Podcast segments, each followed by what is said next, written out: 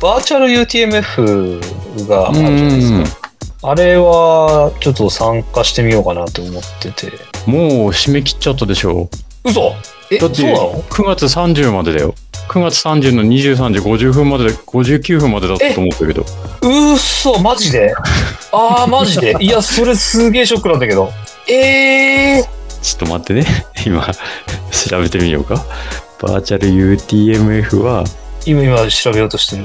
ああ、本当だ、9月30日までだ。でしょうだからあの日本時間の9月30だからさいやギリギリのとこ攻めるなとは思ってたけどもう今はダメだよねだからえー、ダメなの多分だって日本時間もう10月1日あー、エントリもう終ーわろ終う了とっしててるなってる。からだよねうーわ、ショック。 あれねもうあの即申し込むのかと思ったらそうなんですよこれはショックだ わあっちもバーチャル会の方も回もそう31日 30日の23時59分までもう縁がなさすぎる わマジかよあーマジかやろうと思った時にやんなきゃダメだねそうね即やんないとねいやこれバーチャル UTMF 出る出あバーチャル富士うん出れば来年会出れるじゃんと思ってそうねそうね3ポイントだからねうんって思ってたのようんうんうん背景だっていう感じだよねああ、終わった。いやー、 はい。あ坂本さんは特に出るつもりもなくて。あああ必要ないのけどね必要ないっていうか時間見た時にえっと、その指定された期間の間に、うんうん160とかあの70キロとかを走るのがちょっと厳しいかなと思ったからでん、エントリーするのやめたのあーねそういうことね。うんあのワッペンとかもらえるからさうん。ちょっといいかなとは思ったけどこれあの収録で使ってもいい話かもしれないねうん。いや、今もうね、この部分切り出して、どっかに乗ろうのは貼り付けようかなと思ってるぐらいだよ、今。う んもう、もうあの、さっきの驚きはもう僕はもう出せない。 そうね一発目じゃないとね一発目じゃないと無理だね。いやー、そうなのか、もう。そうだからら。 30日土曜日ってなってるからあー23時59分まで本当にいね。や本当飛行機乗ってる間に終わったぐらいな感じだと思うけどそうだね。そ飛行機乗ってる間に終わったんだ。うん、なんかワッペンは魅力的だなとかちょっと思ったんだけどゴールした時にさ、うんえっと、UTMF にしろ会にしろ専用のワッペンとかくれますよっていうのはうん。ただその仕事の関係とかでその指定された期間に指定された距離を走るのがちちょっと、難しそうだなと思ったからエントリーを見送ったのよ。うん。うん、っていうのがございましたがうん。 160キロ走ったら来年の会に出れてたよね。そうそうそう。だから、まあ、坂場さんはわからないけど、うん、僕がバーチャル UTMF、まあ、なんとか走りきれば、うん坂場さんと一緒に来年出れるかもしれないな、なんていうことをう思んうんうんうんっそうてね。て、うん。ちょっとやろうかなと思ったんだよね。うん。え今ちょっと引っ越してきたばっかりだ引っ越してっていうかまだ引っ越しもしてないんだけど日本に来たばっかりだからさ、ちょっと各レースの予定がまだ組み立てづらくてうんうんうん。うんうーんいずれにせよショック大きい感じだね。大きいねうん。それでもちょっと前にツイートしたけど、来年の回がさ、うんこれなんかあの、微妙な感じで始まってるけどいいのかな、このまま続けてて。あいいんじゃないですかうん来年の回が、えっと、うん土曜日のうん午前0時って言ったらいいのかな。金曜と土曜の切り替わるはいはいはいはい0時スタートで、回だとそこから21時間のレースっうんていうレギュレーションみたいで、うんっていうことは、少なくとも金曜は休まなきゃダメじゃん。で、うんえっと、エントリーが前日の木曜日みたいなのよ。木曜か水曜うんとかって言ってて、うんあのー交通手段、茨城までのとかさ、うんを考えると家族に水曜から日曜俺いないけどみたいな話をしなきゃなんなかったりするじゃん。えどうして水曜なのえっと、あ、すエントリーが水曜になっちゃったらさ、あの、事前受付がああ事前受付は金曜日になるんじゃなくてえっと、その、ちょっとそこ、あの、ネットワークが調子悪くて細かく聞けなかったんだけど、うん。木曜が多いっぽいのよ。うーん。で、木曜日に受付して、えっと、うん金曜日は多分空きなのかな。で、金曜の夜中0時スタートで走って、で、多分12時間から10、何、最長だと21時間って言ってるからさ、うん。夜中の9時に、その富士山のあたりでゴールって言ってもさ、うん。結局家に帰り着くのって21時ぐらいとかに、に違う違う、えっと、21時にゴールしましたって言っても、家に帰り着くのって日曜の午後とかになっちゃうじゃん、多分。うん。うん。うん。ってすると家族に、あの、どんだけ家を開け開けますみたいな話をするときにさ、うん。でも、今、事前受付 UTMF で調べてみたけど、2022年は、事前受付予約は3月15日火曜日まで。3月15日金曜日をもって終了となり。金曜日なんじゃないの違うのかえっと、そのスタート時間が、なうん。今まで土曜日の午後1時、11時とか13時とかだったのね。うん。それが12時間前倒しになってるのよ。うん今度2024のスタート時間が。うん。うん。それに伴って事前受付も12時間前倒しになってるようなイメージ。うん。で、あと今日のその、えっと、アナウンスを聞いてたら、えっと、午前0時ぐらい、木曜日の午前0時ぐらいまでの受付とかそういうのやってるのは厳しいな、みたいなことを言ってたから、うん。木曜日の日中うん。に事前受付になりそうかな。うん。ちょっと詳細10月の中ぐらいにまた改めて発表するとは言ってたんだけど、あ、そうなんだ。うん。なんか YouTube ライブでやったんですかそうそうそうそうそう、YouTube でライブでやってて、えそれは見てて、ーうんうん。っていう感じのことを言ってたから、うん。うん。なかなか厳しいなと。うん。うん。その仕事にしろさ、えっと、うんうん。最悪水木金って3日間、なんかようわからん休みを取ることになっちゃうじゃん。あの、うん会社からしたらね、うんうん。個人的にはちょっと大事なイベントなんで、水木金休みますって力強く言えるけどさ、うん。会社の立場からしたら、あいつなんだかよくわかんないけど、3日間休むらしいよとかさ、うんいや、うん、まあ、そうね。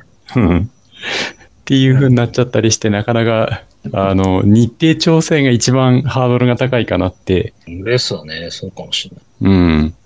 えーっと、今、2024のやつを見てるつもりなんだけど、4月の21日、うん。金曜日、お昼の1時から18時、あ13時から18時が、ナンバーカード、引き換え、筆記品チェックって書いてあるよ。あ、じゃあ、金曜日も、会だっ金たら曜、日が、うん、会、会のやつを見てるんだけ会は前日受付のみ。あ、じゃあ、会は金曜日で行けるんだ。その、ど、うん。富士の方の話を、の、富士、は、富士は木曜日って書いてあるね木曜受付ってなってるから、木曜受付で、金曜日のお昼にスタートだね。うんうんうん。これ違うのかいや、合ってる合ってる、多分。合ってるうん。 ?2024 だよね。2024を今僕は見て、買いに行って。あれでも、午前0時スタートになってないね。違うな。ああ、だから、これ多分去年、去年ってい去年うのかか、今年のやつ、2023のやつだと思作りが難しいな。まあだけど、こ今年のやつを踏襲するんであれば、会は土曜日スタートで金曜日事前受付だね。う。そうね。うん。うんだ。から、金曜日、会社を休むのは金、土、き土、土土はまあ休みだから、金曜日だけ休めばなんとかなるか。うんうんうん。今年と一緒な。そう。それが、えっと、12時間前倒しだとするとさ、午前1時か土ら、曜日の0時にスタートする感じそうそうそう、土曜0時スタートだからで、もそれ UTMF の方じゃなくてうん、回も。会も同じ時間なのスタート時間が。 UTMF はもっと前じゃなかったっけちょっと待ってね。土曜の朝じゃなかった。違うのかな金曜の朝ってことすげえ、まださ、情報仕入れたてで、綺麗に整理できてないからさ。そうだね。 UTMF100 のスタートは、えっと、うん第1ウェーブが26日金曜日のあ0時0分。あ、ああ、はいはいはい。その24時間後の土曜日の0時が会だね。そう、27日0時が回のスタートうん。ってなってるから、だだから金曜日事前受付なんじゃないですか会は。から、えっと、で、今年のうん受付時間の単純に12時間前っていうと、うん。えっと、金曜の夜 中明け方の時間になっちゃうじゃん。なるほどね。わかったわかった。そういうこと。はい。そうそうそう。で、いうのを踏まえて、多分木曜日に事前受付って言ってたと思うんだよね。ちょっとあの、ホテルのネットワークが悪くて、うんあんま聞き取れなかったんだけど、うん。うん。だから、木、金は、えっと、仕事を休まなきゃならなさそうかなって今ちょっと思ってますと。うん。まあ、金曜日も事前受付やってほしいね。うんうんうんうん。うん。うん。そう、そこら辺は10月の半ばに詳細出しますよって言ってるから、うん、そこで見て、金曜も大丈夫でした。すいませうんん、情報間違ってましたっていうのが一番いいかな。うん。うん。なるほど。はい。っていうのが、その会の情報うん。でありましたと。はい。会とか UTMF とか、はい。なんかいろいろあるみたいね。僕の会の話は、あれになっちゃった。 今から、いいや、今からでも間に合わねえな。 3ポイントさあのーなんかエントリーのうんやつを見たら、えっと、その10月31までに3ポイント持ってなきゃダメだよって言ってるから、言ってたから確か。 10月31まで。はい。今からエントリーできる海外のレース探して、うんなんか走ってイトラポイント取ればとか、そんなよくわからない世界になっちゃってた気がするかなるほら、ど。それはしんどい。うん。ちょっと現実的じゃなさすぎるかなと。うん。なるほどね。じゃあ、その話はすんなし、そうね。そう、だから、えっう、とん来年、その、どれぐらい休みを取らなきゃなんないかとか、そういうのによって、せっかく3ポイント集めたけど、うんうんうん。エントリーがちょっと悩ましくなってきちゃうかなっていう気はしていますと。うんうん。うん。いうところですね。うん。じゃあ今のところはちょっと切り出すとして、はい。はいはい。まあ、いつものやつに戻って飲みましょうか。そうっすね。飲みましょう。買ってきたんですよ、日本のビールを。お、本当っすかうん。今日ビールないんで、あの、いいチコ、いいチコ飲んでます。あ、もう、もう飲んでんだ。もう飲んでるよ。 あ、もう飲んでんだ。だ一応ホテルには、その、UTM っていうんですか、20時だからスタートだったから、うん。えっと、19時半ぐらいにホテル入って、うんうん。、で、そのホテルから歩いて5分ぐらいのところにイオンがあったから、あイオン行って夕飯とあといいチコ買ってきて、あ、そうなんだ。うん。まあ、オープニング行きましょうか。ビールも温まっちゃうんで。はいはいはい。はいはい。じゃあ、どうします今日は。あ、じゃあ今日久しぶりに前の方、はい、読みます。はい。お願いします。こんにちは、酒場です。ナイスです。今日は走らないでビールを聞いていただきありがとうございます。このポッドキャストはゆるランランナーの酒場とダイスが飲みながらランニングにまつわる情報、レースレポート、雑談をおしゃべりする番組です。走りながらや走った後のビールを飲みながらのまったりした時間に聞いて楽しんでいただきたいと思っています。今日は10月1日です。はい、私も10月1日です。はい。はい。ツイートいただいた通り、お帰りなさい、ダイスさんつう感じですかね。そうですね。ありがとうございます。はい。でちょっとはい開けて飲みながらその話もしましょうか。そうっすね。はいはいはい。で、坂場さんはいちこそう、今日、いちこ、今、25度の紙パックが横にあ ります。飲んだくれだな。え、それ、生、生でっていうのその、割ってないやつ。それ、あ、一応水もあるよ。ああ、そう。あの、ペットボトル、2リットルのペットボトルと25度のいちこ紙パック900で買ってきたんで、うん。明日仕事だよ、俺。まあいいや。まあ、はいい、。 いじゃないですか。明日は明日っすよね。そうっですね。私は、あの、コンビニに行って見つけたプレミアム、プレ、プレミアムモルツの清らかダイヤモンドホップって書いてあるやつ。緑っぽい、あ、そうそうそう、缶そんかなな感じの。うん。ああ、超希少ダイヤモンドホップ一部使用っていう書いてある。 うん珍しくて、うん。買っちゃいました。なるほど。はい。はい。はい。じゃあ、じゃあ、お疲れ様で。飲みますしょうか。はい、お疲れ様です。乾杯。杯。うん。どうっすか久々の日本のビール。いや、美味しいですね。うん。プレミアムモルツね。美味しいですね。うーん。うん。前、あの、東京マラソンの時かな。木内選手のやつ飲んでた時も同じ話してたけど、うん。あの、なんていうのこうお酒の作りが丁寧だよねっていう話。そんな感じするんだよね。うんうんうん。そんな感じする。うん。 なんか荒、荒、荒い感じのばっかり飲んでたから、うんうんう。なんんか違う飲み物の感じが少ししてたな。そう、あの、ダイスさんが LINE で共有してくれたさ、うん。あの、木内酒造4巻セットで18ドル、19ドルか、はいはいはのやつあったじゃないい。うんうん。えっと、日本円に換算すると1缶700円ぐらい。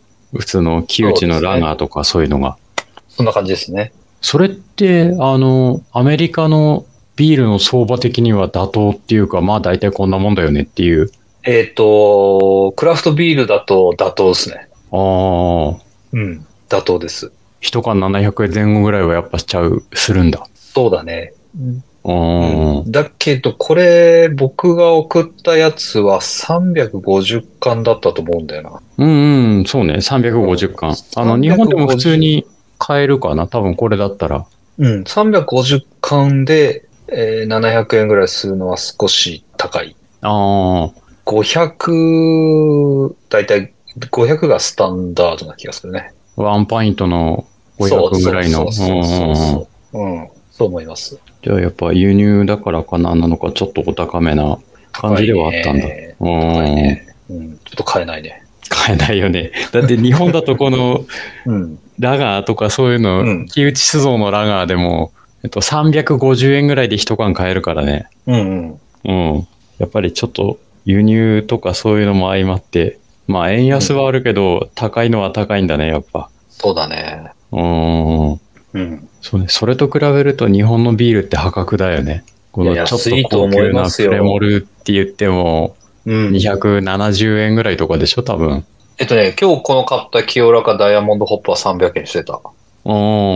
あ、500でね。500うミリ。ん。うん。そう、破格。だけど、ほら、プレミアムモルツって日本の、まあ割とメジャーなビールの中では高級路線の一部類じゃないですか。うんうんそれで500ミリで2ドルうん。うん。なんですよね。うんうんそうすると、この値段って、僕がいつも好きで飲んでた粉のうん。うん。青いやつと同じ値段ですね。ほぼほぼ。ああ。うん。まあ、しかもあっちは一瓶だから350ぐらい。うんうんで、2ドルぐらいしてたの。こっちはこれくらいに、っていう感じなんで。うん。うん。まあ、まだ、まだやっぱりは安い感じがするね。うんう。ん。うん。うん。なるほどね。そうですね。うん。うん。そうそう。だけど、なんか、昔よりもやっぱり物価上がったかなって感じはちょっとしてますね。安いんだけど、うんうんうん物価少し上がったのかなって感じはちょっとして。そう、多少は上がってきてるよね。まあ、多うん分、だから、それがいろんなとこにいい方向で還元されていってくれれば。そうだね。うん。どっかでストップしないようにね。うん、うんうん。ぐるぐる回るようにしてもらえるといいな。うん。うん。うん。ね、だから、いろんなものがちょっとずつ値段が上がってるのは、まあ、仕方ないのかなとはうん。思うけどね。う。うんん。うん。うん。そうそう。で、帰ってきたんですよ。日本に。いはいはいはい。お帰りなさいませ。やーありが無と事うごにざいます。ただいま、戻りま した。今、だから、あれですよ。何時だ ?3 時半ぐらいお昼3時半ぐらいに日本に着いて、おー。で、今10時、11時なんで、うん。 7時間後ぐらい 軽く一眠りとかした感じ ?1 時間ぐらい。 さっき。うん。うん。そうそうそう。で、飛行機の中は、あの、生産処理をしたり、ああ、今までのいろんなアメリカに行ってた時の。あ、そうそうそう。いや、昨日とかほら、アメリカでホテルに泊まってたから、あの、家なくなっちゃったからね、家も引き払ったんで、うん。うん。あの、ホテル代だとか、うん。その、食費だとか、あとは空港までの車代だとか、うーん。うんそういうのの生産処理をしたりとか、あとは、えーっと、駐在が終わるので、うん。関連した方に今までお世話になりましたと。あようあ。なあの、御礼のメールを作ったりとか、うんうんうん。うんそんなんやってたら5、6時間経ってましたね。なるほど。じゃあ、飛行機の間もあんまりそこまで寝れずに。うん。1時間ぐらいの睡眠を2回ぐらい取ったかなって感じですけど、うーん。そんなもんですかね。そんなもんですね。うーん。そうそう。お疲れ様です。うん。やっぱりね、今日あれですか今日割と涼しい方今日は涼しいかな。もうでもね、涼しいなあの、うん。お彼岸って9月の20日ぐらいにあるじゃないそうだね、あるね。それを過ぎて一気に気温が下がった感じ。あの、昔から言ってる暑さ寒さも彼岸までってはいはいあはいはい。るじゃんの通りじゃないけど、うん、すごい気温は下がった気がする。うん。あ、そうなんだ。うん。じゃあいいね。うんうんうん。いや、うん。えーっと、涼しいな、わりかし涼しいなとか過ごしやすいなと思ったし、うんうんうん。うん。けどなんかやっぱりね、空気が重たいっていうのは、なんかその、重たいっていうのは、 雰囲気が良くないっていう意味じゃなくて、えーっと、あの、湿湿気を度に。含んだ、うんそうそう、湿気を含んだ空気だなという感じがして、うん。逆にあれなんですよ、僕住んでたところだと、もうこのぐらいの日がなくなっちゃうと寒いんですよね。あーでもまだ湿度がある分、うん。なんていうかな、暖かいうんうんうん。感じがあって、まあこれ日が出てたら暑い部類になるしそうだなという気がしてた。うんうんうん。うん。そう、でも、今は日が出てても日中もそこまで30度までとかは全然いかなくて、うんうんうん。うん。だいぶ過ごしやすい気候にはなってきたかなっていう気はするけど。そうなんだね。もっともっとひどかったってことだ。うんうんうん。なるほど。うん。うん。はいはい。そうするとあれなんですか坂場さんは、えーっと、今、東京にいる。今、東京に、そう、出張で東京にいます。はいはいはい。で、私も東京にいるとなるほど。いうことですか。時間ができたら皇居でも走りに行きますか。そうですね。いつまでいるんですかえっと、とりあえず今週いっぱい、次の金曜日の夜には帰る予定。帰って。はいはい。うん。僕も、少なくとも金曜日までは東京にいるんで。はいはいはい。はい。同じですね。そうっすね。時間が、本当時間がどうなるかだよね。あの、うんうん。いかんせんね、仕事の関係上、いつ休めるかがちょっとはっきりしないんで、いつ休めるっていうか、その走りに行くような時間が取れるかが。はいはいはい。で今日は移動だけ今日は移動だけ。今日は移動だけ。はいはい。うん。まあ日曜日だもんね。うんうんうん。うん。僕も、 僕も土曜日の朝、まあお昼かな。お昼の飛行機に乗って、飛行機着いたら日曜日が終わるっていうね。ああ、うん。 なんか、何やってんだろうみたいな。なんか一日損したなみたいな。そうね。うん。移動して、今都内のエアビーの、エアビービーの宿にいるんですけど、うんうんそこに入ったのが6時半ぐらいだったかな。うん。うんうんうん。もう暗くなってて、夕飯食ったらもう日曜日終わっているという。い明日仕事はさすがにない。 や明日仕事なんですよね。きついね。ねえ、きついよね。うん、あの、引っ越し休暇みたいのはそんなにもらえないのね。一応ね、あさってからは、まあお休みっていうか、僕言えないんで今、うんうんうん。うん、と、とどこにもないんですよ。住所不定なんですよ。うん。うん。アメリカの家は吐き気引き払ってきたし、うん。日本にはお家を持っていないので、うん。家がないから、うんうん急いで家探さなきゃいけない。うん。うん。 でも明日は帰ってきたら面ぐらい見せろと。厳しいね。うん、なんで、まあちょっと面をだけ見せに行こうかなと思ってるけどね。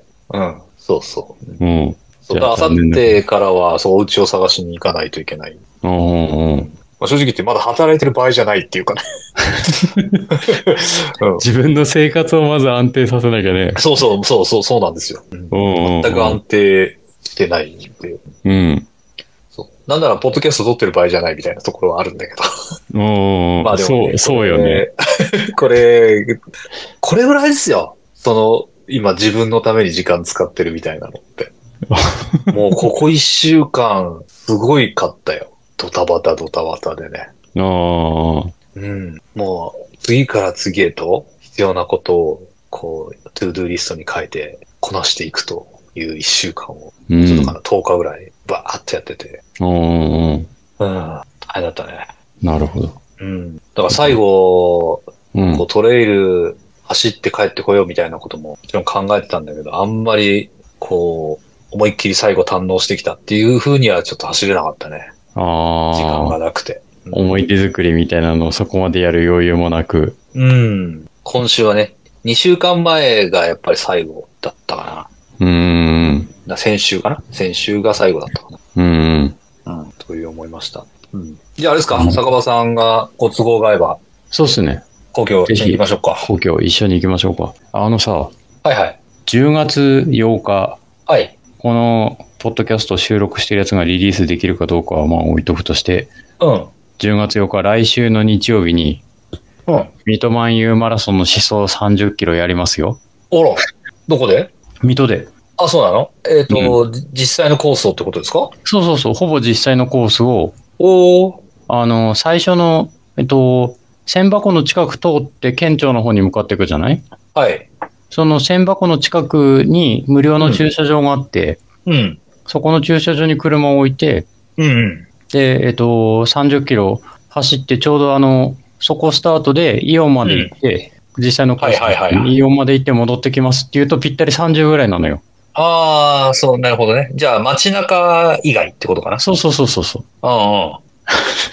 あの、何もない修行のような田んぼの間を駆け抜けるっていう30キロ走うん。を10月8日にうん。やろうと思ってて。だから、うんあの、ツイートで告知じゃないけど、一緒に行く人いたらぜひどうぞっつって。ああ、そうなんですね。うん。はいはいはキロい。そ6。れ、今日は走らないんでビールの方でも告知してみますはあ、全然、全然それでいいっすよ。いはい。あと、その、今週のどこか、まあ金曜日が濃厚かもわかんないけど、うん。えー、皇居欄も募集してみますああ、そうですね。やってみましょうか。うん。そしてやっぱ坂場さんがあれだね。開けられる日がわかるといいですね。うーん。金曜日は確実ですか金曜は確実。うん。あとは明日ちょっと行って、じゃあ、客と調整してみ ます。もう客に、こっちの都合に合わせて客を動かしちゃうからね。偉くなったもんだな。お客さんちょっと、こういう感じにしてみましょうか、つって。そうそうそうそう。うんこんな感じでどうすかねってこ。んな感じでどうすかね、つって。うん。で、まあいいんじゃないですかって言ってもらえれば、坂場さんが開く時間がわかると。そうね。うん。じゃあそれをベースに告知をすると。はいはい。そんなは感いじはい、で。で、私もそれに合わせて、えっ、と、家探しをする と。うんそうっすね。うんそうそうそう。もしかしたらね、あの、子供を連れて行こうかなと思って。おーおーおーおうー。ん。うん。なんならちょっとランステでも経験させようかなと思って。うん。じゃあぜひ、あの、東京駅前のアシックスのあそこに行きたいのよ。ああ、ランステでしょそう、アシックスのランスで。あ、はいはいなんでって、あの、今さ、えっと、うんアシックスもいろんなカーボンシューズ出してるじゃん。おおレンタルする話そう、そうそう。で、アシックスのランスで行くとさ、あの、うん。なんだっけ、エッジとかさ、うんスカイとかのやつも借りれるらしい、らしいってしかわかんなくて、実際行ってないからさ、それさ、あの、8万円のやつ。 8万円したっけあ、あれ、アアシックスじゃないか。えっ、と、あれはアディダスか。そうそうそう、アディダスはそう、その値段だけど、アシックスのあの、2万5千円ぐらいするやつ買ったら、おおそうなんだ。そういうのも、あのーレンタルであった気がするんだよね。うんうんうんうん。それ、試し履きしてさ、10キロとか走れるチャンスなんかそうそうないじゃん。なるほど。仮にその皇居2周だとしてさ。はいはいはい。それやってみようってことね。そうそうそう。っていうのあをれなんか、いくらぐらいいするんですか何が靴借りるやうつん。2、300多円分その、普通の、あのー通常のレンタロッルカー代料金のだけ。プラス、プラスプラス数数百円数百円、千円するしないとかそんなもああ、そうなんだ。ん。うん。うん。まあいいっすね。そういうのあるのいいっすね。だったと思ったので、はいはいはいあの、なるほど。えっと、足、な、話がどんどんずれてっちゃうかもしれないけど、アシックスのカーボンシューズってさ、うえっと、もともと、もともとって去年あったのが、ん。うん。あの、マジックスピードっていうシリーズと、あはい。と、メタスピードのスカイとかエッジとかっていううん。シリーズがあったじゃないですか。はいはいはい。えっと、その、スカイとかエッジって言ってんのって、あの、本当のエリートランナー、フルマラソンを2時間半前後ぐらいの人とかがメインのターゲットになってるような。うんで、えっ、と、マジックスピードって言ってるのは、それのトレーニングじゃないけど、あサブ3からサブ3.5ぐらいあ、はい。がメインターゲットになってますっていうカーボンシューズが出てて、で、はいそこに、あの、去年 S4 っていうサブう4ん、サブ4ターゲットね。にした、そうそうそう、カーボンシューズ出ましたって言って、うん。その、どのカーボンシューズがいいかな、欲しいな、どれかが欲しいなと思ってて、はいはい。ただ履き比べてみないとどれがいいって、なかなか決めらんないよなっていうふうにも思ってて、ああ、そういう時はいいよね、そのレンタルはね。うんうんうん。うんうんだからそういう意味でも、機会があればそこ、アシックスのとこ行って、その、うん。気になってるやつ借りて履いて走ってみたいなって思ってましたっていうはいはいはい。はい。のもあって、今、絵を見つけましたよ。えっ、と、アスリート、サブ3、サブ4とカテゴリーが分かれてて、うん。まあ、それが縦軸ね。で、横軸がレース用、スピードトレーニング用、ジョグ用とおー。いうふうに分かれていて、例えば、うんえーまあ、我々、サブ4で、レースしますよっていうと、マジックスピードシリーズ。おー。で、スピードトレーニングしてきますせっていうと、ターサおー。薄いやつなんだ。ーかなあでうんもカーボン、あごめんなさい、カーボンとは書いてないか。うん。で、あとはジョグだと、ノバブラスト3とか、エボライド3とか、うーん。いう風になっていく。で、アスリートだと、レース用はメタスピードシリーズ。うんうんうん。えースピードトレーニングだと、ソルティマジック、ソーティ、ソーティマジック、レ、RP っうん。てやつ。まあ、ジョグはサブ4、サブ3と一緒ですね。ノバブラスト、エバーライド。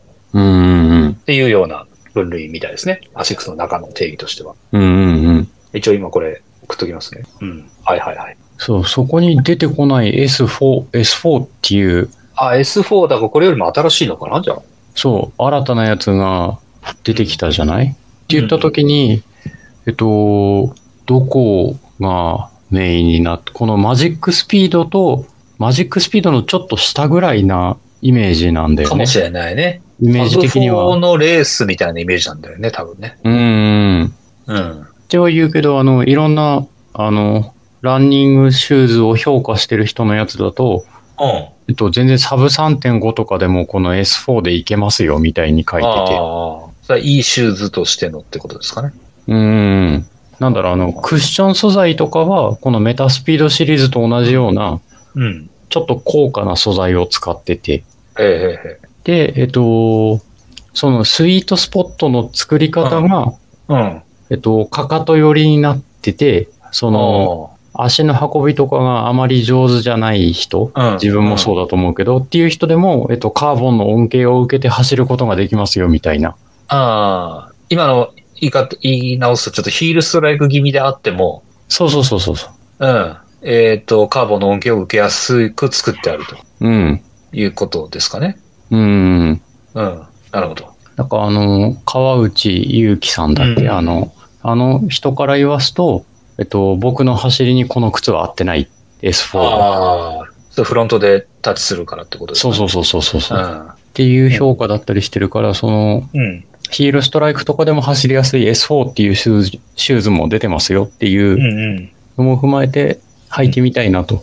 うんうん。履いて長い距離を踏めるなら、うん。うん。それはあれですかまあ、ってことは、ミッド、ミッドフットとかフォアフットうとんか。っていうのが、さっき出てきたメタスピード、マジックスピード、そうそうそう。うん。領域領域になってくるってことですかね。うん。はあ、はあはあ、なるほど。よくわかんないけど、あれなのかなカーボンの、その、バネ的なところの、こう、ビヨーンってする感じが、前とか半ば、ミッドに、こう、最初体重を乗せた時にビヨーンってする角度と、うストライんクし。た時にビヨーンとする角度で、こう若干変えているみたいなところがあるのかなうん。多分そうん。なるほどね。あで、坂場さんは、アシックス行って何を借りたいというか というと、う。そこ迷ってるんだよね。うんいや今、今の話をさ、一通り理解した上で聞いてみると、どっちなんだろうと思っちゃった。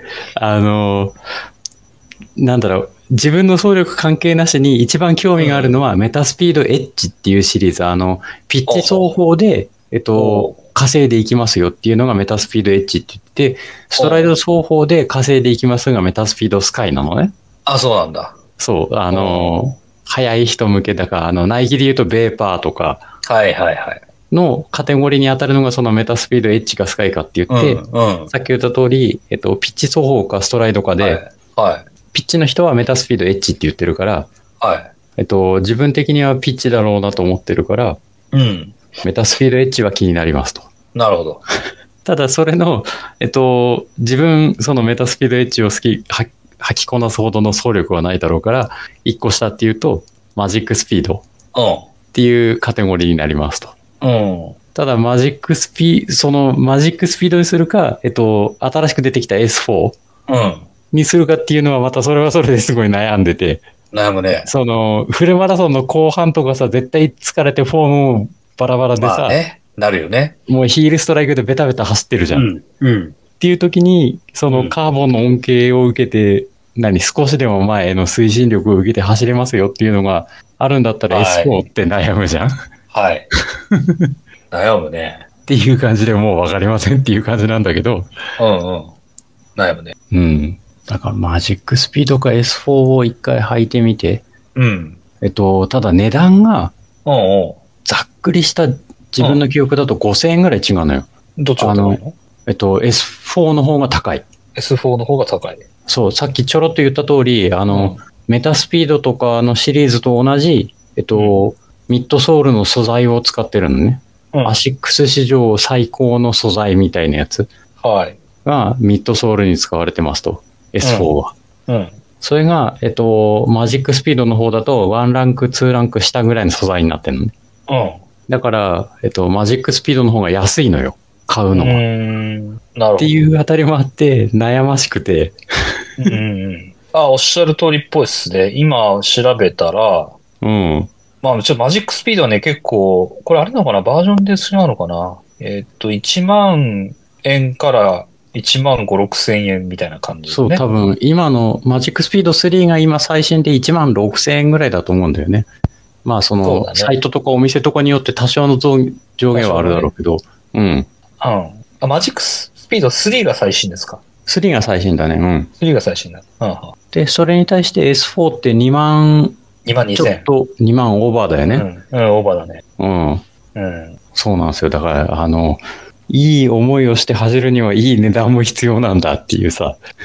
うん。なるほどね。うん。うんこれ、いまだにさ、半信半疑なんだけどさ、うん。いや、自分も他のカーボンのやつ持ってるんだけど、うん。そんなに違うのかなあそののカーボンありなし。いや、だからね、ジョグのさ、ここに、うんし画面に画像に載ってるジョグのさ、エボライドとかさ、ノバブロスタとか、ー、うんこ、れ系ってやっぱりこう、ジョグ用って言われてるだけあってさ、持ちがいいのかなとか思うんだよね。うんうんうん。あとはこう、足を守ってくれるうん。うん。とか、クッション性に優れてるとか、みたいなところがポイントなのかなと思うとさ、うん。なんかコスパとか、あとは怪我しないとかを考えると、なんかそっちの方がいいんじゃないかなとか思っちゃったりする最近もあったりするんで。あーあの、自まあも分ちろんね、の、何を、何を目指すかだけどさ。自分の感覚だと、あの、普通に走ってるだけで、うん。えっと、20秒早く、キロあたり、20秒は言い過ぎるかもしれないけど、15秒ぐらい早く走るのは楽かな、カーボンが入ってる方が。えっとあ、そうなんだ。普段、ペガサス履いて走ってますと。ん。で、あの、ズームフライっていう、うん。フルカーボンが入ってるやつ、あの、はいペーパーとかの練習用スーズ、ママジックスピードみたいなイメージのやつはい。を持ってて、それだと、その15秒から20秒ぐらい早く走るのが、うん。うんえっ。と、同じような足の疲労感で走れはするかなとあいう感覚はあるから、あ。例えば、キロ号がスタンダードだとすると、4分45とかってことそうそうそうそうそえう。ーまあ、それはあれだよね。3.5を分ける大きな差だよね。うん、 3.5か3.5を超えちゃうからね。うん。ただ、あの、その速さで走って、えっと、45キロを足が持つかっていうのはまた別な話だとしてね。ああ。はその、ふ、ハーフぐらいまでだったら、いはカーボンの恩恵を受けて全然いけるけど、い。うん。うん。そっから先の倍の同じ距離うん。を走りきれるかっていうのはまたちょっと違うかなっていうのはあるけど、うん。でもハーフぐらいまでだったら全然早く走れるよ。うん。あの、カーボンありなしで、ありの方が。そういう時ってさ、どういう、どうやって練習すんので、それってさ、ほら、カーボンのシューズってさ、持ちが悪いみたいな。まあ、今はないのかな最初はそういう風に言われてたじゃないうんうんこう、例えば、ね、坂場さん30キロ走今度やりますよって言ってたけど、うん。うん。でもそういう気合を入れたポイント練習みたいなやつは、こう、レース用シューズ使うけど、それ以外のジョグは普通のを使いますよとか、そういう感じえっと、難しいね。微妙な答えになっちゃうんだけど、うんうん。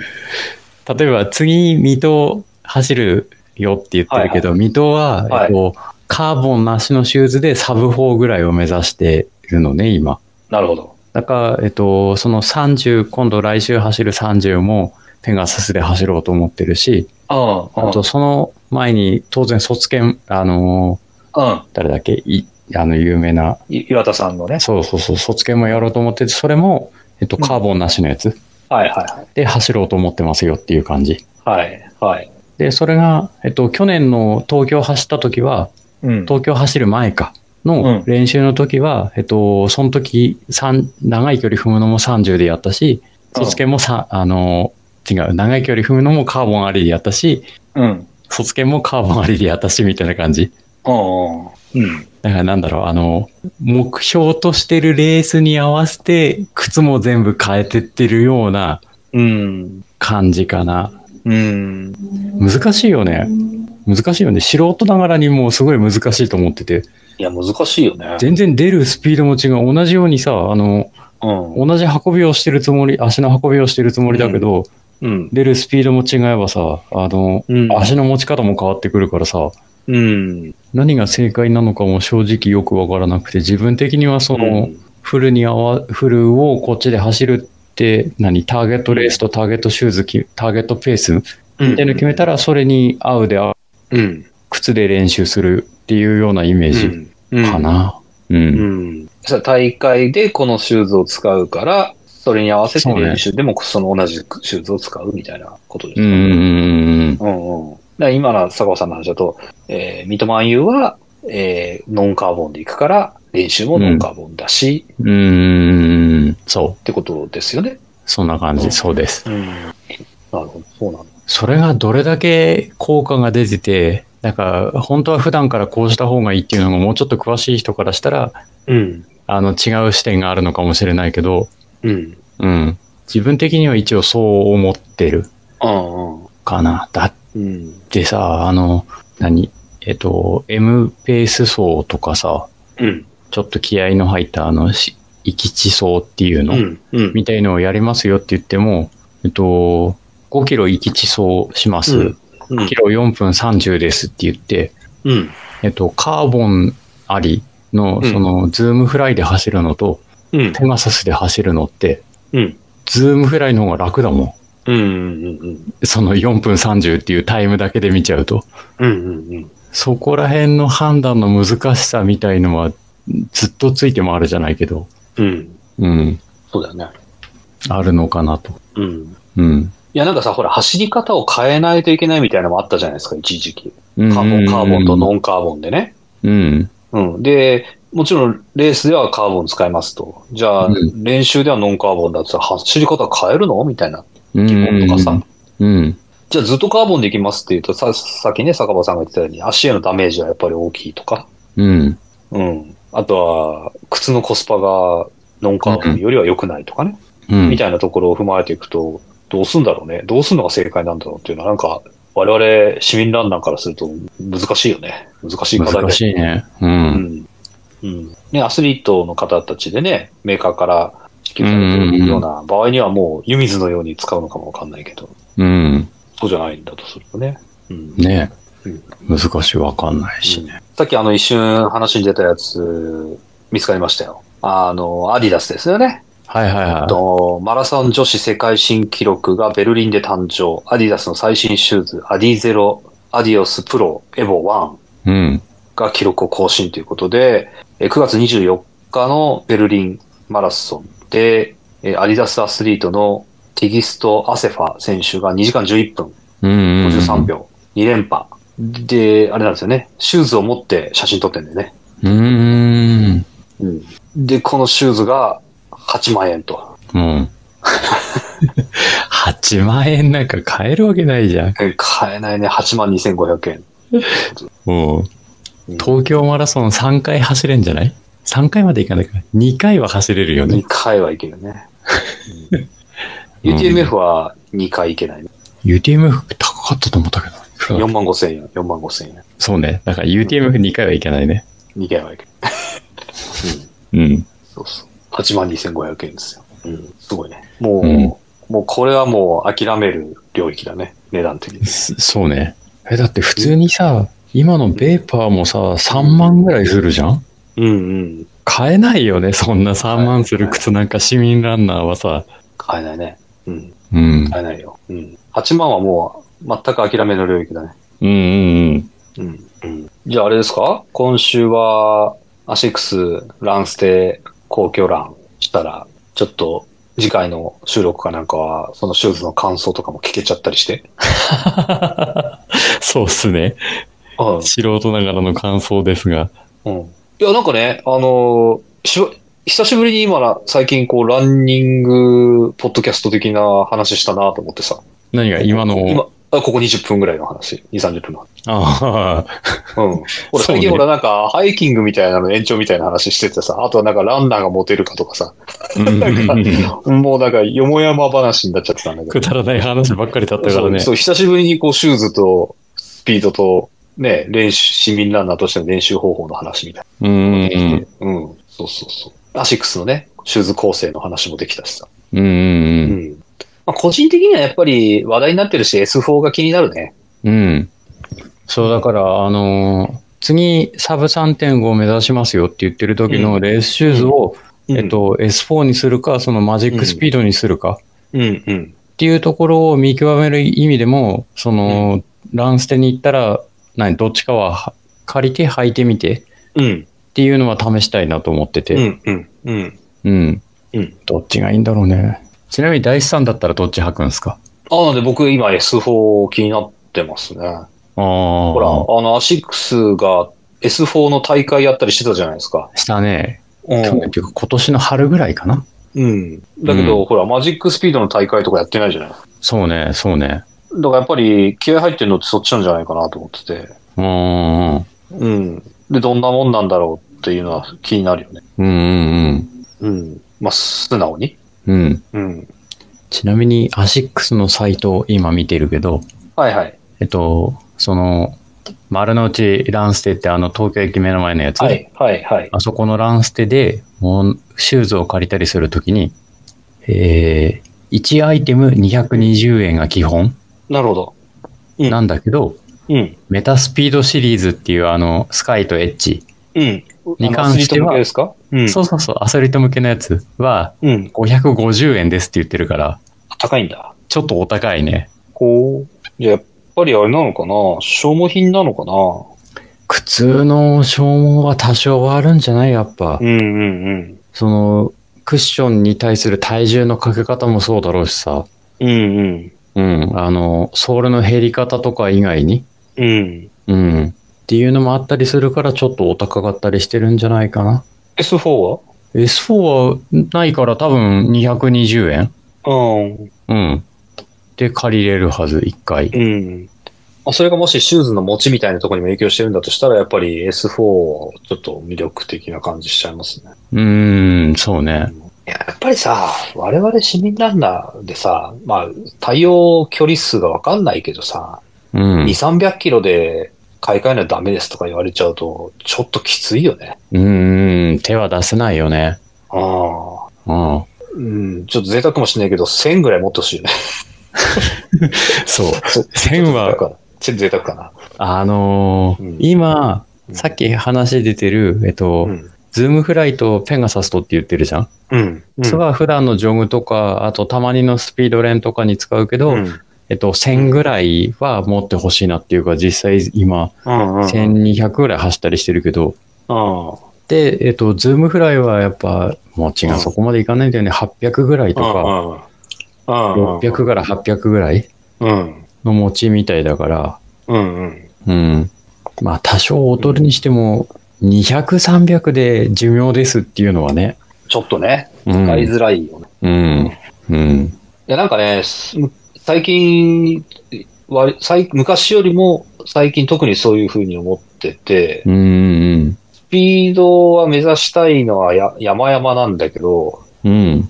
なんか、それでシューズをちょいちょいちょいちょい買い替えるっていうのはなんか、本末転倒って言葉は正しくない気がするんだけど、なんかそれって自分のやりたいランニングに合ってないような気もしていて、うん。ななんていうのかな。もうちょっと気軽に楽しみたいうん。とか、うん、なんかそシュシューズに支配されてる感がなんか好きじゃないんだよね。うん。うん、うん。あれまあ、は持ちがいい、持ちがいいものの方になんかこう、魅力を感じてしまう。うん。うん。昔のライトステレーサーとか今とどんぐらい持つんだろうね。うん。わかんないね。覚えてるあの、ダイサーもこれ、な2センチく走ってるけど全然かかとも元気だよって言ってたやつあったじゃないあったあった。うん。アシックスの。うん。そんなん今どのぐらい持つんだろうね。なんだっけ、アシックスのさ、うん。なんだっけ、ニューヨーク、なんだっけ、ライトレーサーじゃなくてライトレーサーっていうのもあったね。うん。えーっと、GT2000 か。GT2000 シリーズあうん。あれとかほら、初心者向けって、一番最初に、あ、そうね。うんこう、靴屋さんに行くと、いいですよって言われてさ、あれとかはもう中がめちゃくちゃ良かったような気がするんだけど。うん。難しいのはさ、なんか逆のこと言っちゃうんだけど、じゃあ持ちが良ければいいのかって言ってさ、ソールがめっちゃ硬かったりするとさ、 そうね。うん。うそれはそれで足裏、足裏へのダメージもめちゃくちゃでかいんだよね。ーん。うん。だからそのバランスなんだけど。うん。うん。うん。今僕が履いてる、まあトレイルメインで履いてる他のスピードゴート5は、うんもうあのービブラムの爪がなくなっちゃってんですよ。はいはあーえっ、と、もう1000ぐらいかな。1000ぐらい、トレイルを1000ぐらい走ってて、いはいはうい。ん。で、なくなっちゃってるんだけど、なんかそれはそれで、こう足にね、馴染む感じがあって、うん。うん。うん。爪はもうないんだけど、足にな、足に馴染む感じがあってね、ななんていうのか、こう、手に馴染む、まあ、実際足だけど、足に馴染む道具みたいな感じになってるんだよね。うん。うん。うん。で、さらに多分、 使い込むともうソールのゴムの部分がもうなくなるんで、うん。うん。うん。うん。それはもうさよならなんだけど。でもこの新品に履き替えた時ってやっぱりもう全然違うよね。違うね。うん。違う。なんかこう、跳ねる感じっていうのが、うん。靴が生き生きとしてる感じっていうのは、う違うよんね。うん、そうっすね。なんだろうね。そう考えると、ある程度でやっぱ寿命ってあるんだよね。どんなにいやいや言われてあも、るんだよ靴っても。えそうそう。実際ね、実際し500とか600とかでメーカーは変えてほしいんじゃないのか多分ね。うん。な。うん。うん。そんな感じがする。うん。まあ、そういうのも試してみると、うん。今週。そう、時間が、時間があったら頑張って時間作って、そういうのもやっていきましょうと。うん。いや、作ってくださいよ。そうだから明日、坂場さんからコメントを受けて、できれば明日、うん。あの、皇居欄告知ししたいじゃないですか。そうっすね。うん。はい。はいはい。で、だから明日は月曜日でしょだから月曜日に告知して、金曜日なり、まあ、別の日なり、うんうんうん。うん、にできたらいいじゃないですか。そうっすね。うん。なぜだろう、あの、ダメだな。えっと、ランステの営業時間とかそういうのにも関わってくるけど、はいはいはい。我々っていうか私の稼働時間で言うと、はい。 20時開始みたいのはザラな気がしちゃうけど、ああ、まあ全然。いいいいのかなあとはラ僕はいいよンランステの営業時間だよね。そうだね。今見てるけど、9時までだね。じゃあ、あれか、1時間、仮に皇居2周10キロ走るとしたら、えっと、まあ、緩めで走ったとして1時間見て、あ、7時、7時半かな ?7 時半スター1ト。時半スタートの、 8時半に帰ってきて、シャワー、ちゃちゃっと浴びて、8時50分に帰るとか。解散みたいな感じだようね。ん。そんな感じじゃないですかうんうんうん。うん。そうねあまあ、我々としてはね。我々としては。あの、もし来てくださる方がいるとしたら別に、皇居の走るところからゴールまで10キロでもいいかもわかんない。うんうんううん。んまあ全然そんなゆっくり走るつもりないっていう方もいるだろうし。うんううんん。うんうん。っていう感じですね。わかりました。ちょっとその方そんなイメージがね。向うでん。お客さんと調整をしてみます。いいですね。いいですね。いや、いいと思いますよ。それ大事だと思いますよ。うん。うん。もう大丈夫。あの、謝るのには慣れてるから、すいません、すいません、すいませんって。いやいや、そうですよ。何のために、何のために生きてるかってことですよ。そうそうそうそうん。うんう。うん。好きなことをやるために、まあ、あれですよね。走るために生きてるって言うとすげえかっこいいけど、うん。走った後のビールを飲むために生きてるんですもんね。そうそうそう。走った後のビールを飲むために。ね。そうだうん。うん、いいじゃないですか。いいと思いますよ。あの、賛成します。はいはい。っていうところではございましたと。はいはい。なんかあの、マラソン、今日はね、マラソンの話が随分続いてる回、回なんですけど、はいはいはい。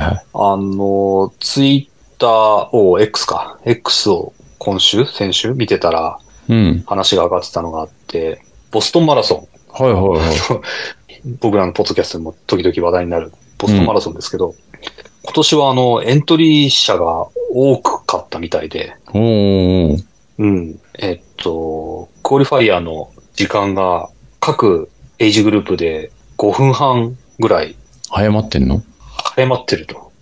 ところを受け入れることにしたとはいうのが公式から出てるよっていうのをツイートしてくれてる方がいらっしゃいました。じゃあ、今まで3時間15分で出れるって思ってた人は、3時間10分じゃないと出れ、出れないんだ。うん、ちょっと改めて確認をしてみようかなと思って今ページ開いたんですけど、うんうんうん。えっ、と、どういうことかというと、まあ若い順に言っていきましょうか。エイジグループ18歳から34歳はいはいはい。は男性が3時間、ほ女性が3時間半だったんで、う。うん。えっ、と、そこから5分半引いた感じだから、メンズで2時間54分30秒ですかうんうんうん。ってことになっちゃうみたいですね。うん。おで、ー女性。だと、えー、3時間半引く、だから3時間24分半うん。とかになっちゃうみたいですね。うんうんうん。うん。で我々40から44歳ぐらいのラインだと、メンズが3時間10分、女性が3時間40分ってことなので、引く5分半だから、3時間4分半と3時間34分半うん。になってる感じですね。おー。だから、なんか5分って、たかが5分だけど聞くときついいな。やー、きついよー。ほ全力出してる上で5分縮めろっていうのはさ、うねえ、きついよね。うん、きついよ。うん、きついね。うん。そうですよ。そうっすか。うん。まあ我々が今の総力を維持ししたまま年を取るとすると、いけるのは55歳から59歳。それもきついね。 維持しきれんのかみたいなところがあるけどね。だ膝痛めたとこもダメでしょ ダメだよ。ダメだよ。そんな、そんな膝痛めたとか、そんな、あれですよ。ねえ。いやー、きついな。うん。そうっすか。はい。なんかあれなんかね、やっぱりコロナがあって、こう、自分一人で運動するみたいなのが、割と全世界的にうん。流行って、で、ランニングだのマラソンだのっていうところに人気が火がついて、うんうんじゃあ何目指すんだってなった時に、やっぱり六大メジャーズっていうのはあって、うん。うんボストンとかは、ね、ヒットに上がるじゃないですか。うこんうういうふうに上がんっうて、んうんこう、挑戦する、燃えるじゃないですか。うん。まあ、みたいなところだと、こう、応募者が殺到して、レベルが上がっちゃってるんですかね。うんうんうん。っていうことなんじゃないかな。ん。うんうん。うん。あさっきの話と逆なこと言っちゃうけど、じゃあっていうんでメーカーさんが、この靴履くと5分半縮まりますよって言われたら、ちょっと履いちゃうかもしれないね。そうね、吐くね。 確実にそっちになびくね。うん、なびくよねう。ん。なびくよね。うん。あの、り論理的には、理論値では、これを履けば、ね、5分半、5分から10分は縮まるんですって、うだっんた。ら、あじゃあ、じゃあちょっと買おうかなとか思っちゃうよね。うんうんうん。個人差あるんですけど、って言われてね。うん。うん。理論値では。 あくまでも、あくまでも個人の感想ですみたいなね。そうそうそう。であればって言われたら。うん。うああ、うん。ん。なるほど。なるほど。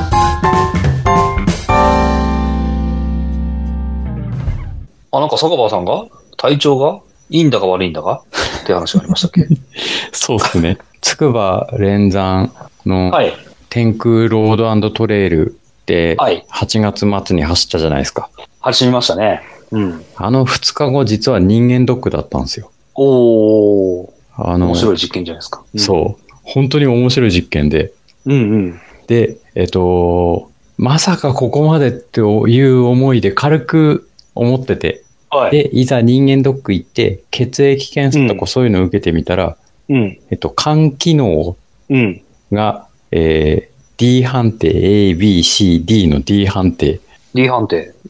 近場の医者で再検査してこいとおうおうおう。言われましたと。うん。なんで D 判定だったんですかえっと、細かいところになってしまうけど、えっと、うん。 AST っていう、あの、はいな何かの分、あの、分解する機能とかそういうやつが、通常30以下っていうのに対して私が血を取った結果が88っていう3倍ぐらいの数字を叩き出し、ほあと、えっと、LD っていう、う。うん。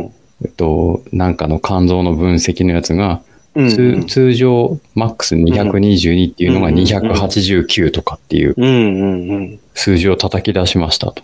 うん。だから肝機能弱ってんじゃないのあんたっていうことで、うんうん。どっか近所の病院に行って再検査してきなさいとうん。いう人間ドックの結果を受けてしまいましたと。はい。で、再検査されたんですか再検査しました。ええ再検査したら、えっと、すべて正常値ですと。どうだったあら、心配することは何もないですと言われましたと。うん。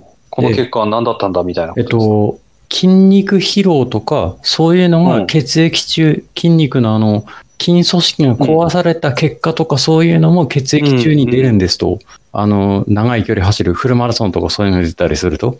うんうんうんだ。からその結果として、えっと、今言ったうん。 AST っていう値とか、この LD っていう値とかが、えっと、跳ねたんでしょうとうん。いうことで、えっと、至って健康ですと、うん。近所の医者で再検査した結果は。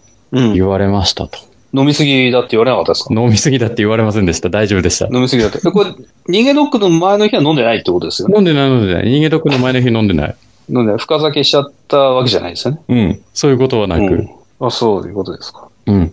で、えっと、大地さんには、その、はい。送ったけど、岩本さんって卒検とかそういうのをはい。書いてる岩本さん。はい。岩本さんもフルマラソンのちょっとうんうん翌日とかに、うん。えっと、血液検査してみたら、うんさっき言った AST とか、うん。あと LD とかが、うんえっと、通常の倍ぐらいとかの数値を叩き出してますみたいなうん。ことを書かれていて、うん。ブログ上に。だからまさにその通りだなと。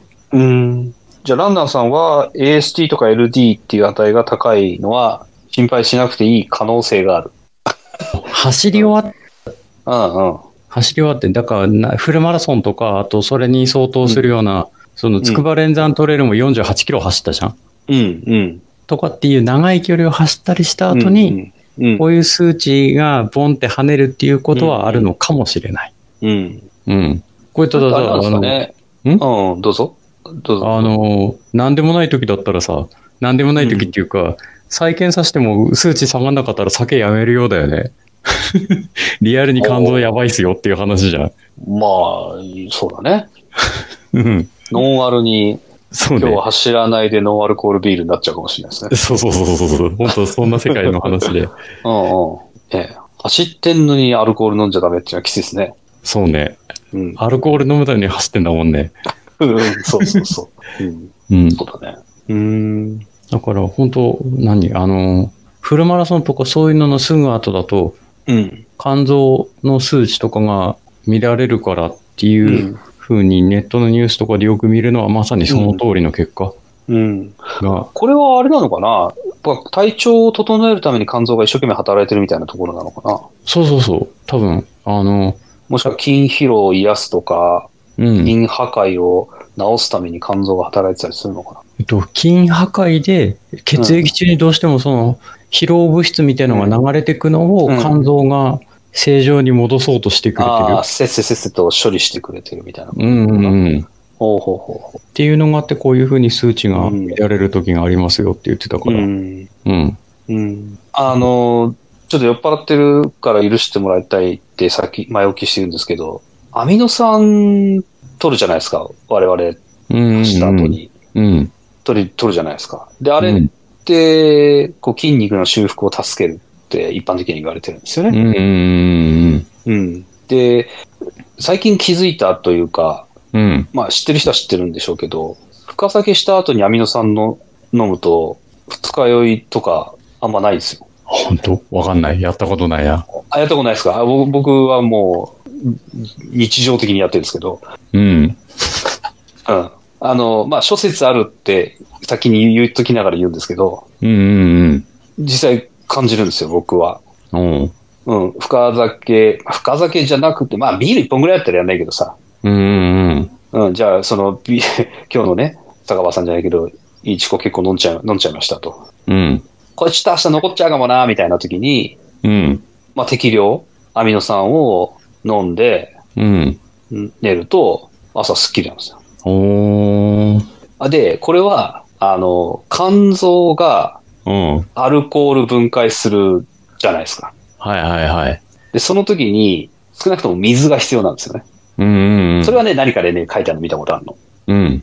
で、その時に水と、あと肝臓が動くために必要な栄養素としてアミノ酸があるんじゃないかなと思ってて。おー。で、そのアルミノ酸が自分の肝臓が保有できるこう上限値があって、うん。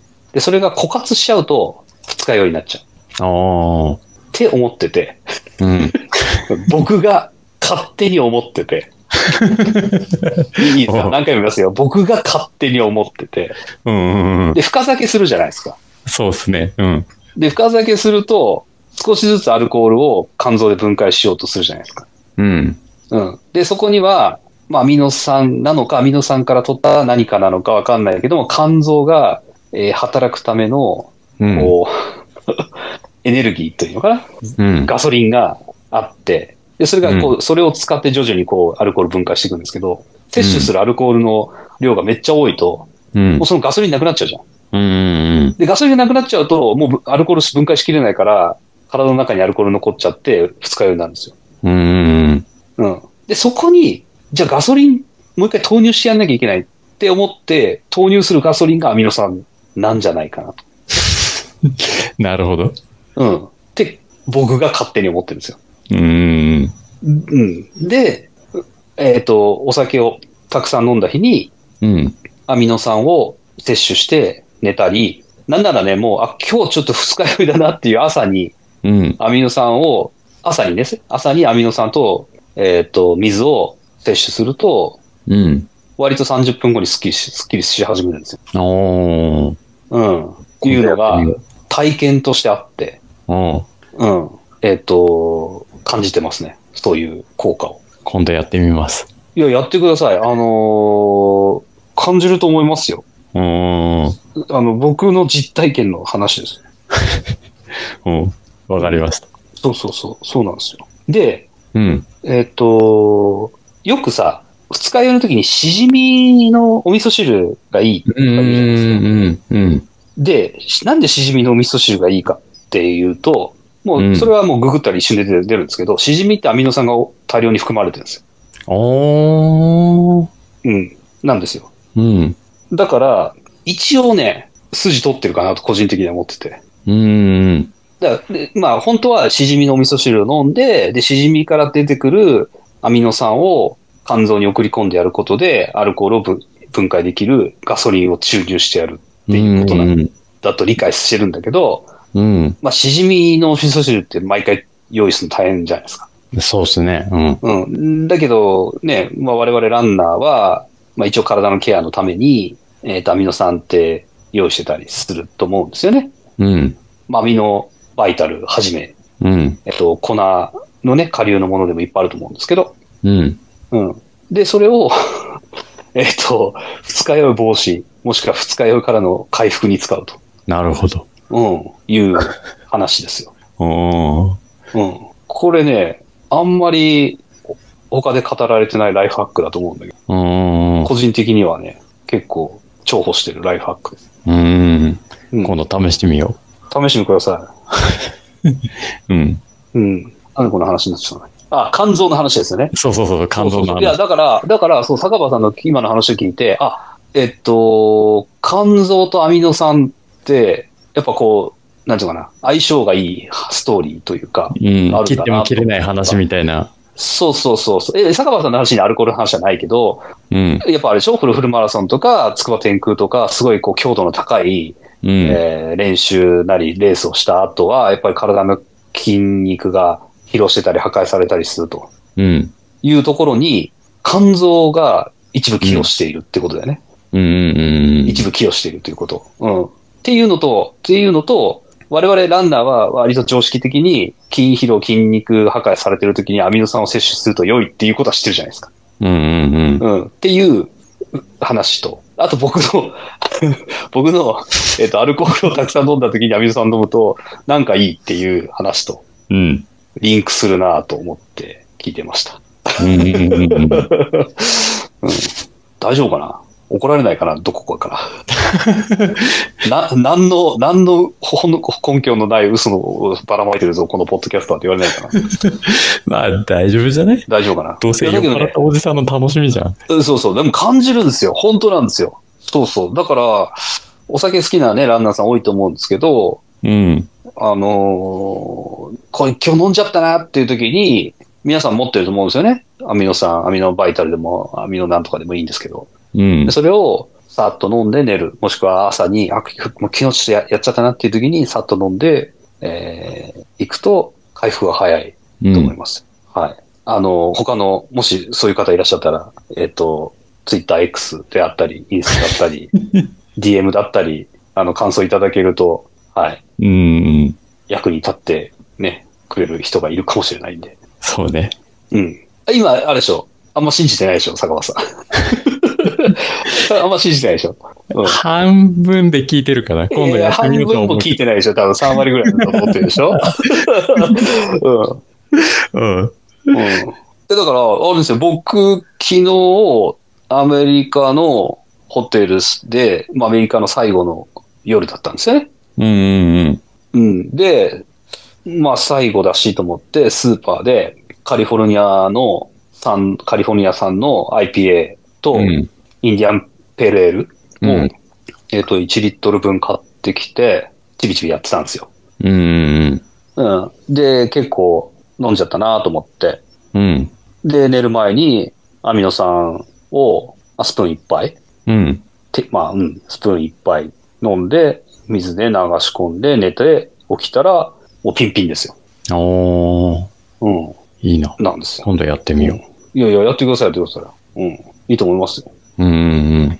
うん。そうそう。いなるほや、アルコールって、あれじゃないですか。こう、飲んで楽しいし、えっ、と、いいんだけど、ど。うん。飲みすぎた時に辛いじゃないですか。そうね。後悔しかないじゃないですか。うんうんうんうん。毎回、もう、飲むのやめようって思うじゃない ですうんか。だけど、大体その夜には、その気持ちが薄れてて、そうね。うん。うん。ね、あん朝あんなにもう、もうやめよう、もうやめようって思うのに、夜になると、まあいいかなって気になってるじゃないですか。うんまあ今日も一杯だけ飲んどこうかなまあみたいな。一杯だけね、うん、仕事したし、みたいな。うん。そうそう。だけど、それを助けてくれるね、アミノさんが。う。うんん。と、僕は信じている。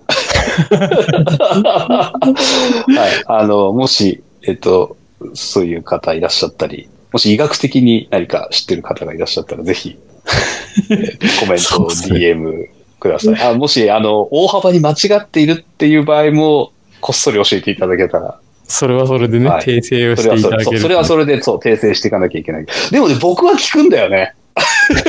しつこいけど。しつこいけど、僕は聞くんだよな。うんうん逆にあれだな、なんか、ああの、ダイスさん全然間違ってますよ。ダミノさんなんか一切聞かないですよ。二日酔いにはって言われたら、なんか、その後、ショックになっちゃいそうだな。うん。うん。うんうん。そうそう。なるほだからね、もしかしたら、今もうこれ思いつきだけど、さっきのさ、肝臓の中のガソリンっていう話したじゃないですか。ど。うんうんうん。だから、お酒強い人とか、もう全然飲ん、たくさん飲んでも二日酔いなんかもう全然知りませんよみたいな人は、肝臓の中のガソリンの含有量がもともと多いのかもしれない。なあ、なるほっど。ていうのは、イコール転じて、筋疲労とか筋破壊を治すパワーが他の人よりも強いかもしれない。うん。 うん。もしかしたら、そうする、それをちょっとこう、ラフに見てみると、強いランナーは酒が強いかもしれ ないね。そこに至るのね。うん。なんかほら、時々聞くじゃないレースの前日のようにガンガン飲んじゃってるみたいな人も稀にいるとうかさん。うん、なんなら飲ん飲みながら走ってる人がいるとかさ。うん。あの、ロングレースでね、いう話も来た聞いたりする。さそういうのはもう、なんか日頃の鍛錬なのかどうかわかんないけど、肝臓の中の、そのガソリンタンクがでかいのかもしれないね、他の人うより。ん。うん。そうなるほど。まあ、この辺にしますか。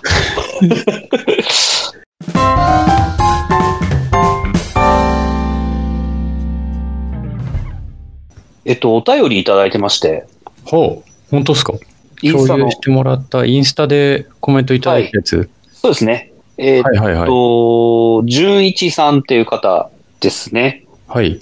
と熊本上マラソン2024に当選しましたっていう投稿と合わせてはでい。すけれども、走れていないけども、通勤時間にポッドキャストを聞いてモチベーションを上げております。新たに聞き始めたのは、ゆりラジと、今日は走らないでビールです。えーランニングチャンネルで紹介されてて面白そうだったので聞き始めました。どちらも面白いので聞き続けていきます。っていうふうにし書いていただいて、えっ、と、ハッシュタグ、今日は走らないでビールを入れていただいてます。ありがとうございます。はい、ありがとうございます。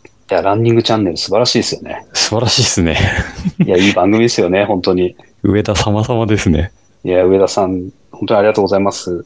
えっ、と、純一さんもありがとうございます。あと、ありゆがとうりございラますジも新作が出ましたよね。出ましたね。新越かなちうんうんょっとまだ聞けてないんですけど、うん。うん。ちょっと引っ越しでドタバタして て。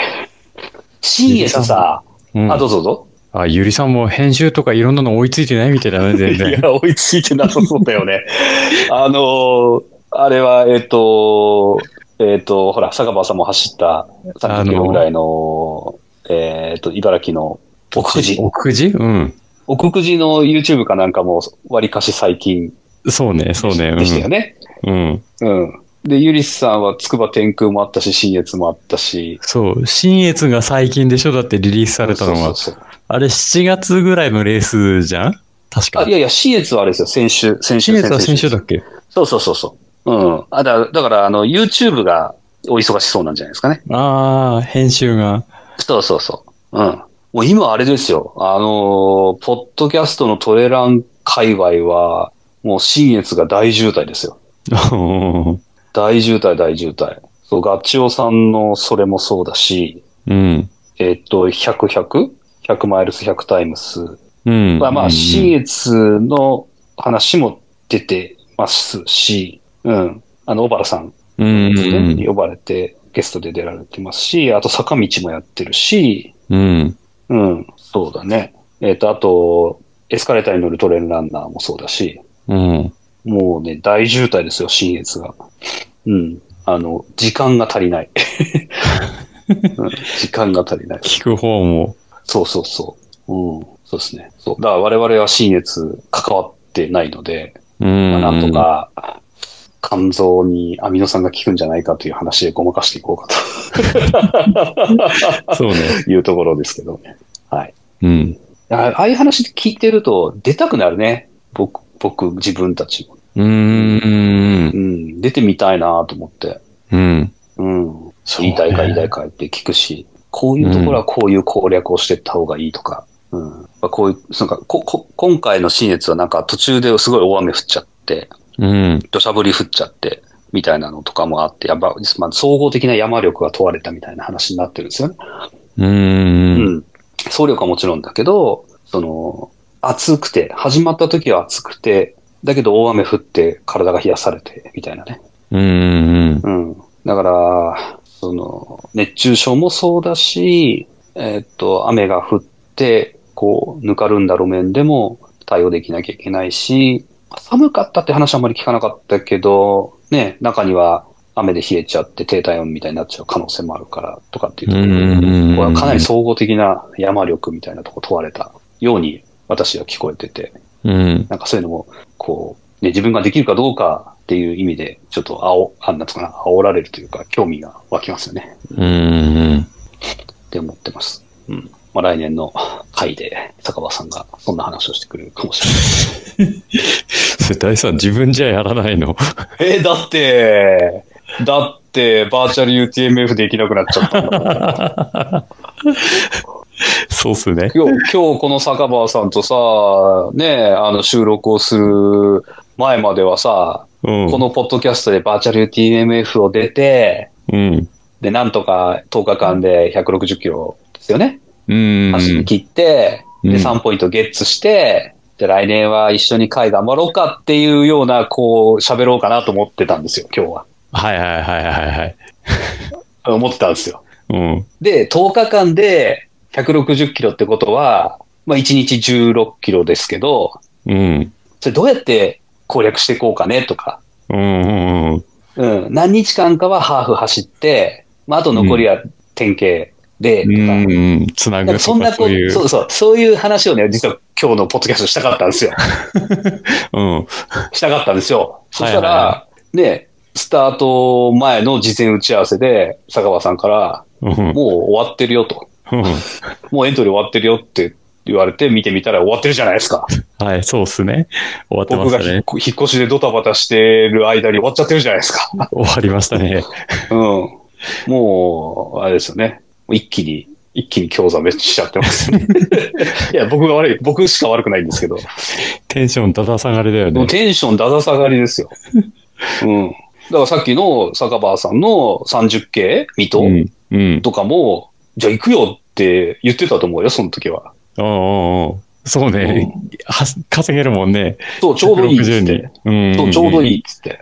うんう。ん。もう今そんな気ないですもん。うん。いやー、バーチャル、バーチャルは前日ぐらいまで受付してもらえないですかね。ネットだもんね。ネットだし、うん。そんな大変じゃないと思うんだけどな。一週間後ぐらいだよね、スタートするの。そうね。一週間。一週間で切ってるんだね。だから、多分。うん、そういうことか。なんか一応内部処理に一週間ぐらいかかるってことなのかな。うん。うん。まあ、そうなんでしょうね。いろんなあの、ポイント申請のための手続きとかそういうのがああ、そういうことかね。うん。っうんうん。うんうん。ていうふうに考えてあげましょうか。そうだねすげえ上からだね。考えてあげましょうかって。うん。そうだね。うん。まあ、もし来年もあるんだったら、来年は、だからあれですよ。教訓は、これやろうかなと思った時にはもうエントリーしといた方がいいね。そう、とりあえずエントリーしといとて。とりあえずエントリーした方がいい。うん。だから3000円とか3500円だったもんね。そうそうそう。3000円かな確か。ねうんバーチャル UTMF は。うん。ねで、イトラ3ポイントもらえてさ、うん。 1回で70キロぐらい走るらないと3ポイント走んな入らないでしょうんうんそれを考えるなら、ね、忙しくても10日間で160キロだったら、まあ結構きついけど、うん。うん。結構きついけど、やっぱ気合い入れればなんとかなるかなと思うと、やりたくなるよね。うん。うん。うん。だからまあ、そうですよ。やろうかなと思った時に、やっとけってことですね。うん。うん。それはだそう大事。いう意味だとあれですよ。えっ、と、フラグ立てときますけど、僕、東京マラソンの一般枠申し込んでるんですよ。はいはいはい。いつだっけ10明日ぐらいじゃなかったっけ明日。そうそう、明日、明日。明日だよね、確か。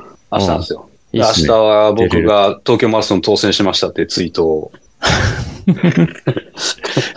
あ、今ダメなフラグ立てちゃったか な。うん、ツイートをしますよ。うん。そうよ、一応、楽しみにし、楽しみにし。やってるよ同じように。やってる一般枠はエントリーしてるよ。あ、やってる、やってる、やってる。あ、そうだ。そろそろ俺お金払わなきゃダメじゃないなんのいいのこんな酔った勢いみたいな雑談をしてて。あんのなん何の何のって、勝田のエントリーはしたのよ。ああ、はいはいはい。勝田マラソンの支払いが10月6日だ。まだちょっと先だ。あれ、勝田も締め切られちゃう勝田は、いや、勝田はまだ大丈夫。そのまだ大丈夫俺がエントリーしたのが、えっと、一般エントリーが始まった10月29ぐらい、10月じゃない9月あ29あ、ぐらエいにントリーしてから1週間以内とかそういうやつか。そうそうそうそうそう。ああ。そのお金をまだ払ってないから、はいはい。そろそろ払わなきゃと思った次第でございまして。まあ勝田もちょっと、はい、家族と相談の上調整して。うんうん、うん。ね、やりたいですね。うん。勝田でも10時スタートだからね、スタートが遅いからだいぶ他の大会に比べると、はいはいはい。まあちょっと子供のね、あのー、受験だなんだとかね、まあういんうろいんうんろあるんで、うん。なんでてめえ一人で好きなことやってんだみたい な。そうですそのね。辺の、その辺の調整をこう、かいくぐっていかなうきゃ。んうんううん。ん。そうそうなるほど。そうですうね。ん。そうなんですよ。はい。えっ、と、手羽丸さんからいただきました。坂場さんから読んでいただいた方がいいかもしれないですね。えっと、今ハマっている、今日は走らないでビールを聞きながら走っていたら、塩分は1リ汗1リットルあたり3グラムぐらい出てるとの話。ガーミーを見ていると、2800ミリリットルの発汗。うん。これは、卵後に、これはっていうことで、この美味しそうなラーメンの写真があってラ、ーメンの写真がね。う、うんん。これは理にかなっているのかもというメッセージをいただいてましたと。ありがとうございます。ありがとうございますあ。の、理にかなってますよ。うん、うん、ますよ。だって、2800ミリリットルは約3003リットルだとすると、9グラム出てますからね。うーん、うん。9グラム、約9グラムの塩分量なんで、うん、うん。えーっと、塩タブ90、90粒分でいくら ですか ?90 粒分ですからね。そう、あれだって0.3とかそんなもんでしょ0.1から0.3ぐらいだと。だよね、確か。うん。だから30粒から、うん。まあ、30粒以上ですね。 うんうんうん。うん。だからそういう意味で言うと、このラーメンとかをスープまでがっつり飲んじゃうぐらいで、勇気いるけど。 うんうんででも少なくともラーメン食べても塩分量的には、うんうんあの、ペペイするっていう言い方が正しいかわかんないけど、うん。うん、トントンぐらいなな感んじじゃないかなじゃないかな思っうよてねい。うところはあるよね。あ、今ね、ラーメン塩分で調べた一発目に出てきたのが 2036mg ですね。だから 2g ですかうん。うん。あ、だけど、 だけどラーメン一杯塩塩分何グラムっていう Google の別のサイトだと 6g って書いてあるね。あ、だから、それあれじゃないのあの、麺だけで済ますか、スープも多分飲みそうか干もしすれかない。みたいうんな。。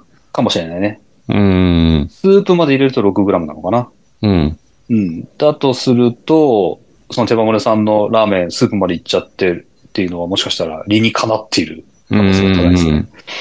飲み切ってす、なんなら普段遠慮しちゃうスープまで飲み切ってもトントンぐらいっていうそうだね。ことかもしれない。うん。そうですね。うん。ちょっと保証はできませんが、えっ、と、そういうふうに解釈をしています。最近。うんうんううん。ん。うん。どっちなんだなんか過剰に取りすぎかなっていう気がしちゃうところもあるけど、うん。走った距離とか発汗量によってはちょうど良かったりもするちっょてういどいいうかことだよね。なと思ってますけどね。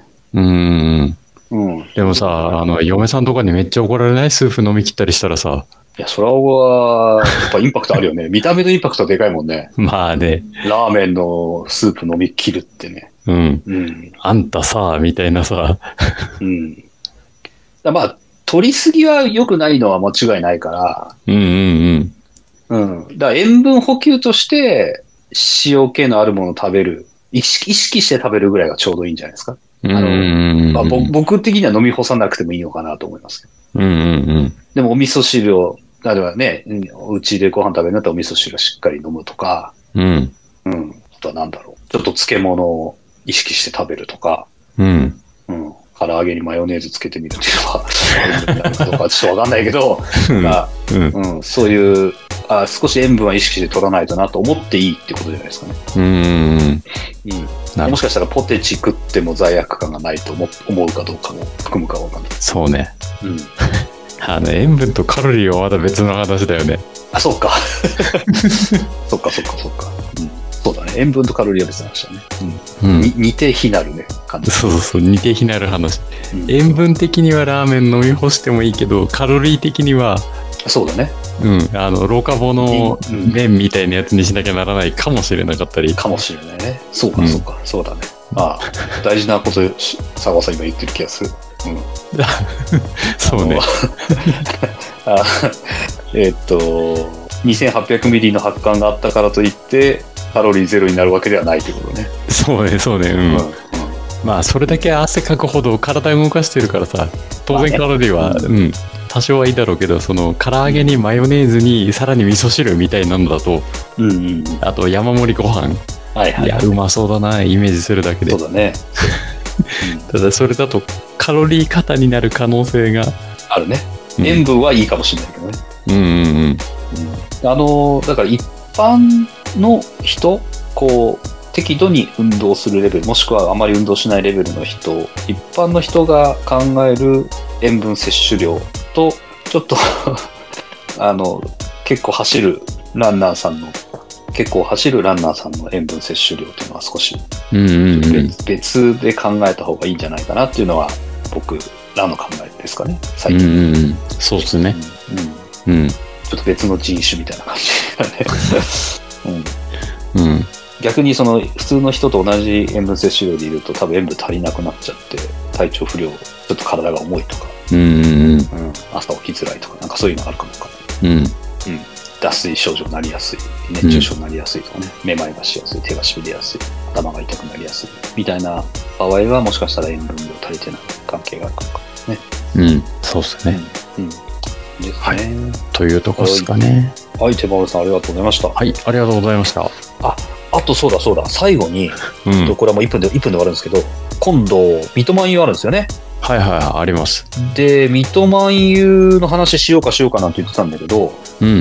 えっと、三笘優過去喋ってるじゃないですか、我々。そうっすね。えっと、第1回、そう。第1回喋ってですよね。去年の11月16日リリースでね。はいはいはうん。どんな大会だったかとかってね。い。どうれんぐらいかなうん。全然記憶にないけどあのー記憶聞き返そう。記憶にないし録音とかも初めてなのでまあいろいろバタバタガタガタしてると思うんですけども、まあ、一応聞いていただくとお三笘湯の雰囲気伝わるかなとうんいううんうことん。があるかなと思いますので、まあ、そちらの方も合わせて聞いていただけたらと思います、そうですね。はいはい。そんなところですかねはい。じゃあ締めましょうかはい。本日も聞いてくださりありがとうございました。ご感想、フィードバックは Twitter、X、Instagram で、ハッシュタグ、今日は走らないでビール、またはハッシュタグ、ノットラントでつけてご投稿お願いします。それでは、また次回のポッドキャストでお会いしましょう。さよなら。さようなら。はあ、お疲れ様でした。い。お疲れ様です。あありがとうございました。今日も長く。いやいや、とんでもない。ええ楽しかったです。